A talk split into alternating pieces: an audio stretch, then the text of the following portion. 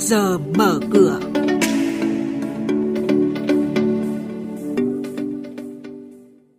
Thưa quý vị, thưa các bạn, chuyên mục trước giờ mở cửa có những thông tin đáng chú ý sau. Tín hiệu hồi sinh từ các dự án nghìn tỷ thua lỗ, sẵn sàng thông xe tuyến cao tốc Cam Lộ – La Sơn, cân nhắc đề xuất đánh thuế ngôi nhà thứ hai trở đi. Ngay sau đây, biên tập viên Hà Nho và Thu Trang sẽ thông tin chi tiết. Thưa quý vị và các bạn, Ủy ban Quản lý vốn nhà nước tại doanh nghiệp vừa có báo cáo liên quan đến việc xử lý các dự án doanh nghiệp đầu tư ngàn tỷ thua lỗ ngành công thương. Trong số 12 dự án thua lỗ nghìn tỷ, có 5 dự án được khắc phục và có lãi, 7 dự án còn lại cũng có nhiều tín hiệu tích cực. Ủy ban đã tiến hành ra soát các dự án doanh nghiệp, đánh giá đầy đủ thực trạng từng dự án doanh nghiệp, đồng thời đề xuất đẩy mạnh hoạt động đầu tư vốn nhà nước nhằm phát huy vai trò và hiệu quả đầu tư vốn nhà nước tại doanh nghiệp. Ông Nguyễn Hoàng Anh, Chủ tịch Ủy ban Quản lý vốn nhà nước tại doanh nghiệp cho biết. Ủy ban đã tổng hợp, đánh giá, phân tích và tham mưu cho chính phủ các giải pháp xử lý cụ thể phù hợp đối với năm dự án doanh nghiệp để giao cho tập đoàn tổng ty chủ động thực hiện.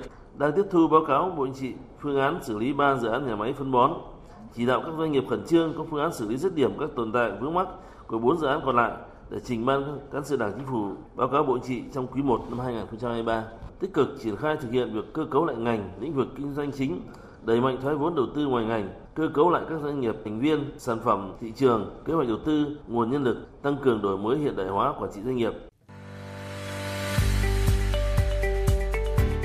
Quý vị và các bạn đang nghe chuyên mục Trước giờ mở cửa.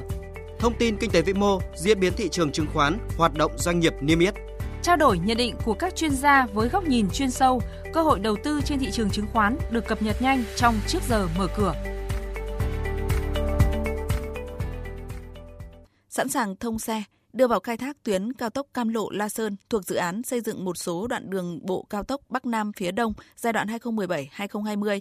Đây là một trong 11 dự án thành phần cao tốc Bắc Nam phía Đông có tổng chiều dài xây dựng 98,35 km. Dự án có tổng mức đầu tư khoảng 6.675 tỷ đồng từ nguồn vốn trái phiếu chính phủ. Đề xuất của thành phố Hồ Chí Minh về việc thí điểm đánh thuế ngôi nhà thứ hai trở đi đã nhận được hai luồng ý kiến khác nhau. Luồng ý kiến thứ nhất cho rằng đề xuất của thành phố Hồ Chí Minh là xác thực, vừa góp phần hạn chế đầu cơ nhà đất, giảm lãng phí tài nguyên đất đai. Luồng ý kiến thứ hai cho rằng đề xuất của thành phố Hồ Chí Minh là không có cơ sở và phi thực tế. Ông Võ Hồng Thắng, Phó Giám đốc Nghiên cứu và Phát triển DKRA cho rằng cần xây dựng lộ trình cụ thể về thời gian thực hiện thí điểm trong 2-3 năm tới tại các thành phố lớn, đặc biệt là cần xây dựng cơ sở dữ liệu để quản lý và xác định chính xác những ai sở hữu ngôi nhà thứ hai trở đi. Tiếp theo là thông tin hoạt động doanh nghiệp niêm yết.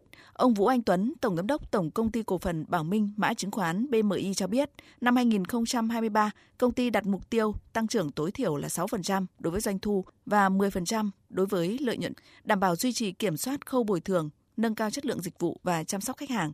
Phiên gần đây, cổ phiếu của BMI đứng tại mức giá là 21.500 đồng một cổ phiếu.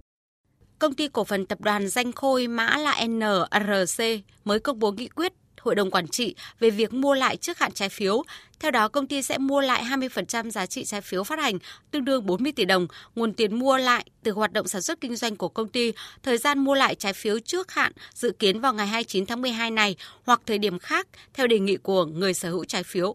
Theo thông tin từ Sở giao dịch chứng khoán Thành phố Hồ Chí Minh, ông Trần Hoài Nam, Phó Tổng giám đốc HD Bank đăng ký mua vào 120.000 cổ phiếu của nhà băng này, dự kiến là giao dịch từ ngày 26 tháng 12 năm nay. Mục đích giao dịch để đầu tư và sẽ được thực hiện theo phương thức khớp lệnh và thỏa thuận. Trên thị trường chứng khoán phiên chiều qua, đáng chú ý là nhóm cổ phiếu bất động sản xây dựng vận tải là những nhóm cổ phiếu đại diện kéo giảm chỉ số VN Index nhất. Trong khi đó thì nhóm cổ phiếu ngân hàng vẫn đang là nhóm trụ đỡ phiên hôm qua với các cổ phiếu VPB, BID, CTG, VCB tăng tốt, thanh khoản thị trường được cải thiện đáng kể nhưng tâm lý thận trọng mua bán chủ yếu chỉ ở mức thăm dò và lực bán có phần gia tăng. Chốt phiên để VN Index ở mức 1022,61 điểm, HNX Index ở mức 205,79 điểm.